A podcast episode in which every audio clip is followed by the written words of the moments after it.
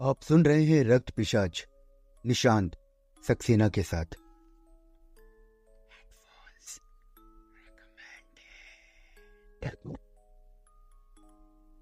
सुबह सोकर उठने के बाद भी हारकर का मन मस्तिष्क बुरी तरह से बोझलता से भरा हुआ था। उसे रात की घटनाएँ याद आ रही थी। उसे महसूस हो रहा था कि गुजरी हुई रात उसकी ज़िंदगी की सबसे भयानक और भयावह रात रही है। हरकत रात को देर तक रोता रहा था। इससे उसके मन का बोझ काफ़ी कम हो गया था। यह सोचकर काफ़ी कुछ उसने अपने आप को हल्का महसूस किया कि बार बार ईश्वर को याद करने के कारण उसके पापों का बोझ कम हो गया होगा। सुबह उठकर शांत मन से हारकर ने देर तक प्रभु को याद किया। अब तो प्रभु ही हारकर की सहायता कर सकते थे। ईश्वर का देर तक स्मरण करने के कारण उसके अंदर आत्मविश्वास जगा। उसने मनी मन संकल्प किया कि अब चाहे कुछ भी हो जाए, मैं डरूँगा नहीं, क्योंकि डरने का कोई भी लाभ नहीं था। अच्छा तो यही है कि किसी तरह से उस महल के, से अंदर निकलने का उपाय ढूंढू। मुक्ति की योजना का विचार आते ही उसके भीतर एक अद्भुत पौरुष और साहस जाग उठा। वो उठा और नहा धोकर डाइनिंग हॉल की तरफ़ बढ़ा। डाइनिंग हॉल की अलमारियों में खुश्क मेवे पनीर के डब्बे और सुखाया हुआ मांस काफ़ी मात्रा में मौजूद था। इसके अलावा हमेशा की तरह से मेज पर खाना सजा हुआ था और उसने डट कर खाना खाया। पाइप से कश लगाता हुआ विचार करने लगा कि मुझे क्या करना चाहिए। अब वो वहाँ से बाहर आया और काउंट के कमरे के द्वार पर जाके खड़ा हो गया। दरवाजे के बाहर चटकनी बंद थी और ताला नहीं लगा था। उसने इस बात को पहले भी एक दो बार देखा था कि उस दरवाजे पर काउंट ताला नहीं लगाता है। हारकर ने चटकनी हटा दी, लेकिन फिर भी दरवाज़ा नहीं खुला। अब उसने दरवाजे को धक्का दिया, लेकिन दरवाज़ा तो टस से मस ना हुआ। उसे लगा कि जैसे दरवाजे के भीतर से कोई गुप्त ताले से बंद किया गया है।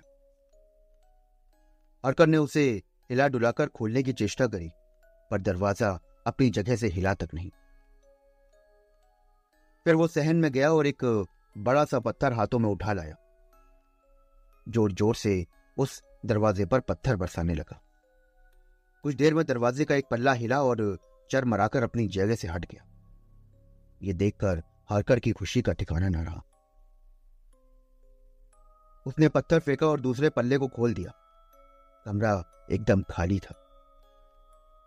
सामने की ओर दीवार में एक खिड़की थी, जिसके कारण कमरे में खासा उजाला फैला हुआ था। हरकर ने सारा कमरा छान मारा। लेकिन बाहर जाने का कोई भी और दरवाज़ा नज़र ना आया। हाँ कमरे के कोने में सोने चांदी के सिक्कों से बहुत से ढेर लगे हुए थे। वो समझ गया था कि सदियों से उन्हें छुआ भी नहीं गया है। वो कमरे में घूम ही रहा था कि अचानक उसे कोने में एक अंधेरी सुरंग और कमरे से नीचे उतरती हुई घुमावदार सीढ़ियाँ नज़र आने लगी। शायद इनके नीचे कोई तहखाना रहा होगा। उसने सोचा और अपना सारा साहस संजोकर धीरे धीरे अंधेरी सीढ़ियों में उतर गया। जैसे जैसे हारकर सीढ़ियों से नीचे उतरता गया, हवा में शोरे और नमक की गंध बढ़ती गई। कुछ नीचे उतरने के बाद में रास्ता बहुत तंग था। कहीं से भी रोशनी की एक किरण न थी। इसलिए चारों तरफ़ से गहरा अंधेरा था। दीवारों और सीढ़ियों को टटोलता हुआ हारकर नीचे उतर रहा था। कुछ देर बाद वो गहरी नीली, हल्की रोशनी दिखाई देने लगी। हारकर समझ गया कि सीढ़ियाँ किसी ऐसी जगह जाकर खत्म होने वाली है जहाँ धूप पहुँचती होगी। बहुत मुमकिन है कि सुरंग महल से बाहर निकलने का कोई गुप्त मार्ग हो। यह विचार मन में आते ही उसकी आज़ादी की आशा में मन उल्लासित हो और वो धीरे से संभल संभल कर नीचे सीढ़ियाँ उतरने लगा। सीढ़ियाँ खत्म हो गई और अंतिम सीढ़ी से उतरकर उसने एक टूटे फूटे दरवाजे से बाहर निकल के आया तो देखा कि महल के बाहर नहीं, बल्कि वो महल की एक निचली मंजिल के सहन में आ पहुँचा है। सहन के चारों तरफ़ सफ़ेद गुनगुनी धूप फैली हुई थी।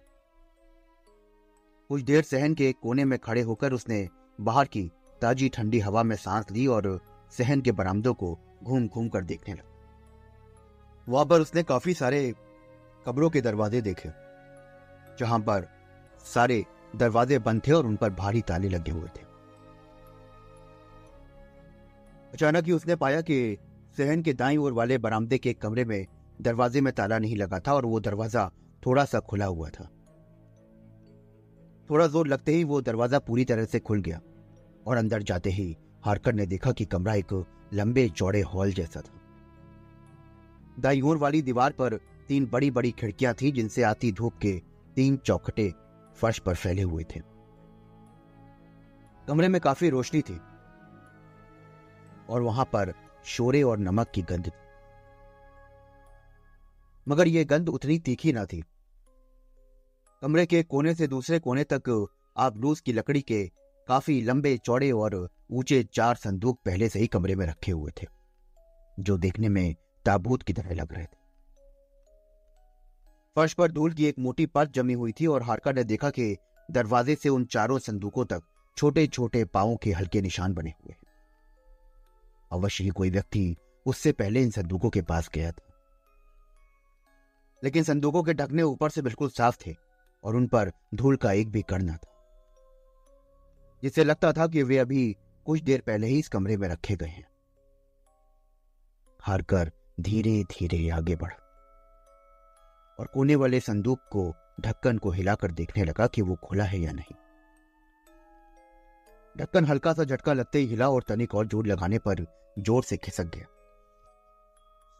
हारकन ने भीतर अंदर झांका तो ऊपर से उसकी सांस ऊपर और नीचे से नीचे फंसी रह गई।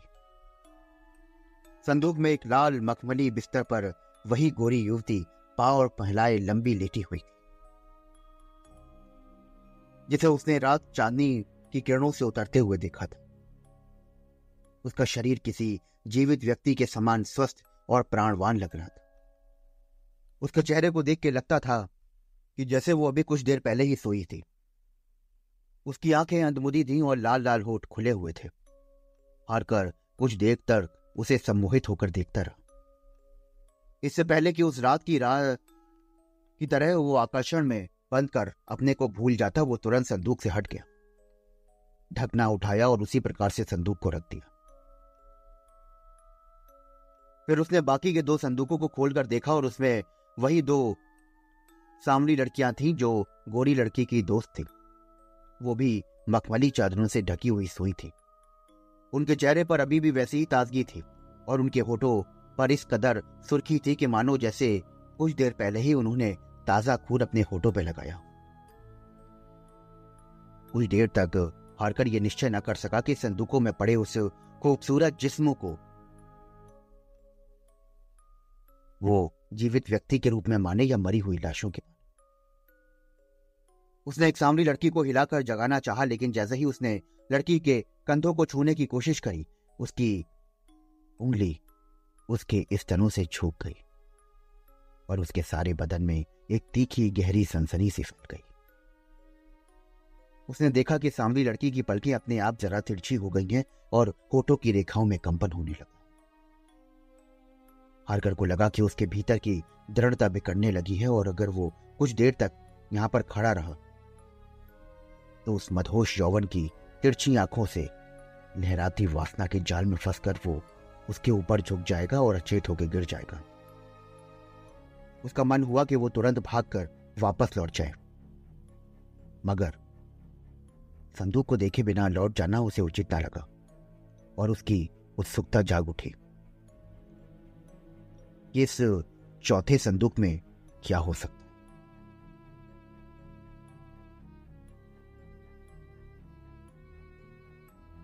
तो क्या होगा चौथे संदूक में? जानने के लिए सुनते रहिए रक्त पिशाच। चैनल को फॉलो करिए और ज़्यादा से ज़्यादा इस पॉडकास्ट को अपने फ्रेंड्स, रिलेटिव्स और सोशल शेयर करिए। ताकि सब लोग सुन सकें। रक्त पिशाच की कहानी।